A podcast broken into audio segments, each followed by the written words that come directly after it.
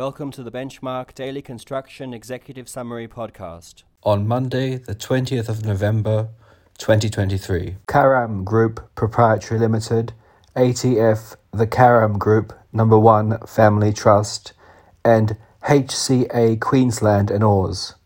Supreme Court of Queensland. An adjudication under the security of payments legislation can give rise to an issue estoppel.